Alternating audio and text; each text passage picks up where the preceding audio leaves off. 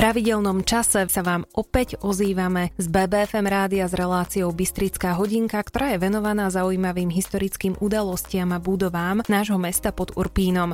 Určite neprehliadnutelnou budovou je Benického dom, ktorý je priamo na námestí SMP. Možno, že mi dáte za pravdu, že je to naozaj jedna z najkrajších stavieb mesta. Viac práve o nej nám prišla porozprávať do štúdia BBFM rádia sprievodkynia mesta Banská Bystrica pani Lídia Búliková. Vítajte. Dobrý večer. Tak ako je to? Je to naozaj jedna z tých najkrajších stavieb a je aj vám srdcu blízka? Určite je jedna z najkrajších budov na námestí pretože jej súčasný výzor sa pripisuje dielni talianských staviteľov Di Pauli, ktorí pôsobili v Banskej Bystrici v 17. storočí. Dom mal mnohých majiteľov, z ktorých najznámejší je Tomáš Benický, po ktorom je teda dom pomenovaný, a potom aj Ladislav Sentilváni, ktorého erb je nad vstupným portálom. Dom je zaujímavý aj tým, že na ňom môžeme pozorovať všetky etapy prestavby. Poďme si ich teda pozrieť za sebou. Na prízemí vpravo sú fragmenty z grafita červených kvádrov s uhlopriečkami z 15. storočia, ale tiež kamenný portál pôvodného vstupu do domu, to je dnes vstup do lekárne, a vľavo tohto vstupu sú zamurované staré gotické okná s ostením. Zo 16. storočia sa nám zachoval stredný stĺp Maashouse, ktorý vznikol spojením pôvodne dvoch samostatných domov, potom na fasáde vpravo namaľované okrové a zelené stĺpy s rastlinným dekorom, po stranách okien štilizované nymfy, 17. storočí vznikla unikátna arkádová loďia, ktorej 6 oblúkov je umiestnených na kamenných stĺpoch ovinutých viničom. Siene na prvom poschodí vrátanie loďie dostali nové klemby s bohatou štukovou ornamentikou a maľbami s námetmi z antickej mytológie.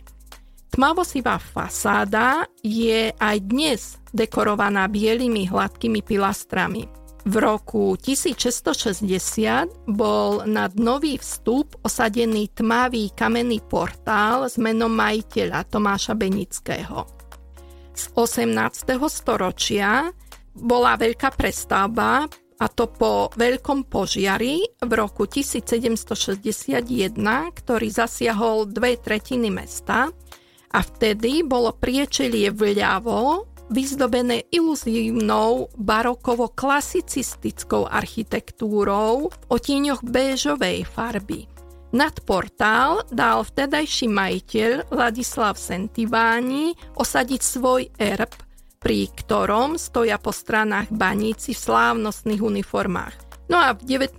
storočí bolo nadstavené druhé podlažie, bola urobená nová sedlová strecha a nové vnútorné štvorramené schodište. Na úvod veľa informácií o Benického dome a my sa samozrejme po hudobnej pauze vrátime aj k rôznym zaujímavým osobnostiam, ktoré sú späté práve s týmto domom a ktoré sa v ňom narodili. Ostaňte počúvať Bystrickú hodinku.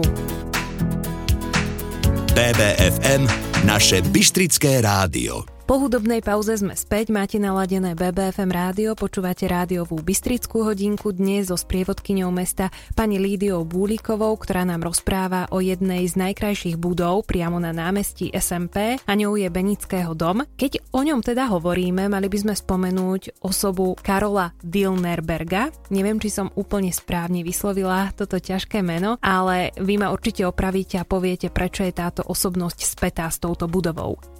Áno, správne je to Karol Dillenberger, ktorý sa v tomto dome narodil v roku 1912 a do svojich 39 rokov tu aj žil.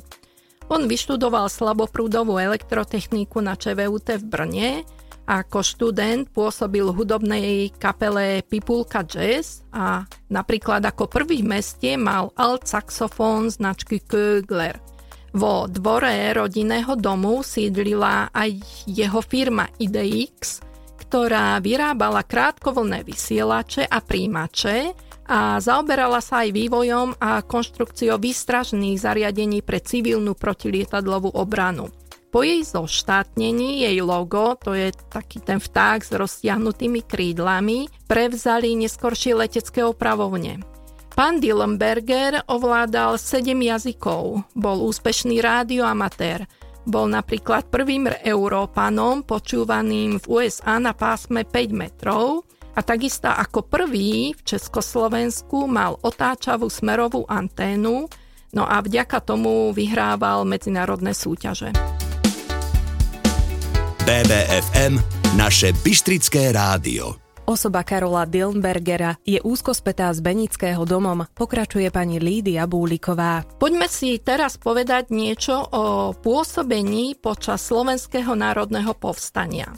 Totižto v rokoch 1939 až 1945 pôsobil ako technický vedúci rozhlasového vysielača Banskej Bystrici Laskomery, ale mal na starosti kontrolu všetkých ostatných rozhlasových vysielačov na Slovensku priebehu jednej noci, konkrétne z 29. na 30. augusta 1944, spolu s kolegami zapojil aparatúru rozhlasového štúdia. A na druhý deň mohlo potom oficiálne začať vysielať slobodný slovenský vysielač a to známou vetou. Halo, halo, tu vysielač Banská Bystrica, odpojujeme sa od vysielania Bratislavy a Prešova. Začiatkom septembra po zbombardovaní Laskomera pripravil aparatúru na vysielanie z náhradného vysielača, a to na nákladnom aute, úpravou vojenského leteckého vysielača.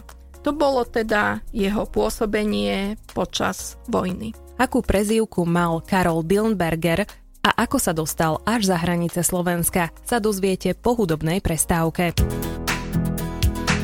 BBFM Naše Bystrické. Ako sme avizovali v predchádzajúcom vstupe, Karol Dillenberger mal svoju príznačnú prezývku. Aká to bola pani Búliková? Hovorí sa o ňom, že je taký náš bystrický Edison, pretože už v roku 1947 sa mu podaril prvý diaľkový príjem televízneho vysielania z Londýna, potom aj z Paríža a Moskvy, a to samozrejme na zariadení, ktoré si sám skonštruoval. V tomto roku podnikol aj veľkú dvojmesačnú študijnú cestu do Ameriky, odkiaľ si priviezol veľa teoretických poznatkov, ale hlavne cenných skúseností a súčiastok apríli 1950 na zjazde rádioamatérov na Sliači predviedol prvý verejný televízny prenos. Bola to obdoba dnešnej priemyselnej televízie. Praha však nemohla dopustiť, aby prvý v tejto oblasti bol nejaký inžinierik zo Slovenska. Nasledoval postih. Vojaci mu zhabali zariadenie a uzatvorili budovu firmy – toho neodradilo a pochopil, že potrebuje politickú podporu.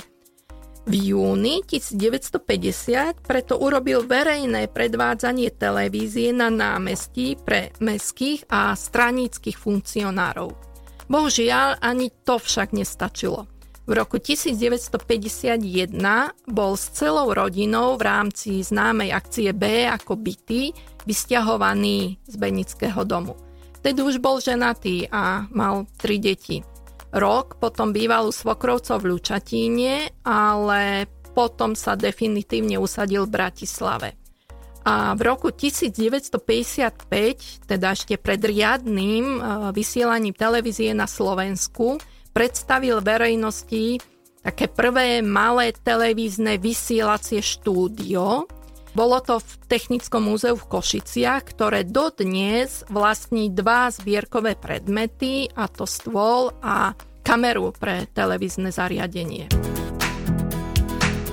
BBFM naše Bystrické rádio. Počúvate rádiovú Bystrickú hodinku, v ktorej dnes dominuje Benického dom. S touto budovou je úzko späté meno Karola Dilnbergera, O jeho pôsobení v Bratislave, neskôr aj v zahraničí, pokračuje hostka tohto týždňovej relácie pani Lídia Búliková. V Bratislave potom pôsobil na Slovenskej akadémii vied v rôznych oblastiach, napríklad aj zdravotníckej techniky. V rokoch 1959 až 63 založil a viedol centrálny výskum príjímacej televíznej techniky na Slovensku. No a jemu možno ďakovať, že televízny vysielač bol v Bratislave postavený na Kamzíku a nie v strede mesta, ako sa pôvodne plánovalo. V Bratislave bol tiež vyhľadávaným odborníkom na prelaďovanie televízie na príjem Viedne, čo za éry socializmu bolo na najvyš aktuálne. Karol Willenberger zakotvil v roku 1967 v zahraničí. Kde presne to bolo, pani Búliková? Bolo to v Nemecku u firmy Bosch. Tam pracoval ako výskumný inžinier v odbore káblová televízia a spoločné antény. V tomto období tiež podal niekoľko desiatok patentových prihlášok, za čo potom pri odchode do dôchodku dostal teda od tej firmy zlatú medailu, čo si veľmi cenil. BBFM naše Bystrické rádio. Rádiová Bystrická hodinka je dnes venovaná Benickému domu, v ktorom sa narodil Karol Dillenberger, ktorého prezývali tiež Bystrickým Edisonom. Karol Dillenberger bol medzinárodne uznávaným odborníkom, bol vynálezcom, priekopníkom vysielania televízie na Slovensku je autorom viacerých odborných publikácií, stoviek odborných článkov, recenzií, posudkov z oblasti rozhlasového a televízneho vysielania. V technických novinách viedol rubriku Televízna hliadka. Jeho články, tam, kde je teda podpísaný, nájdeme v periodikách Slovenskej akadémie vied, vo svete vedy, naša veda a podobne. Bol tiež uznávaným pedagógom na elektrotechnike Slovenskej vysokej školy technickej a školiteľom televíznych technikov. Karol Dillenberger zomrel 11. augusta 1996 v Bratislave a je pochovaný na Slávičom údolí. Má aj svoju pamätnú tabuľu, ano, kde sa nachádza. Ale Bystričania na ňo nezabudli a v roku 2019 bola na jeho rodnom dome odhalená pamätná tabuľa.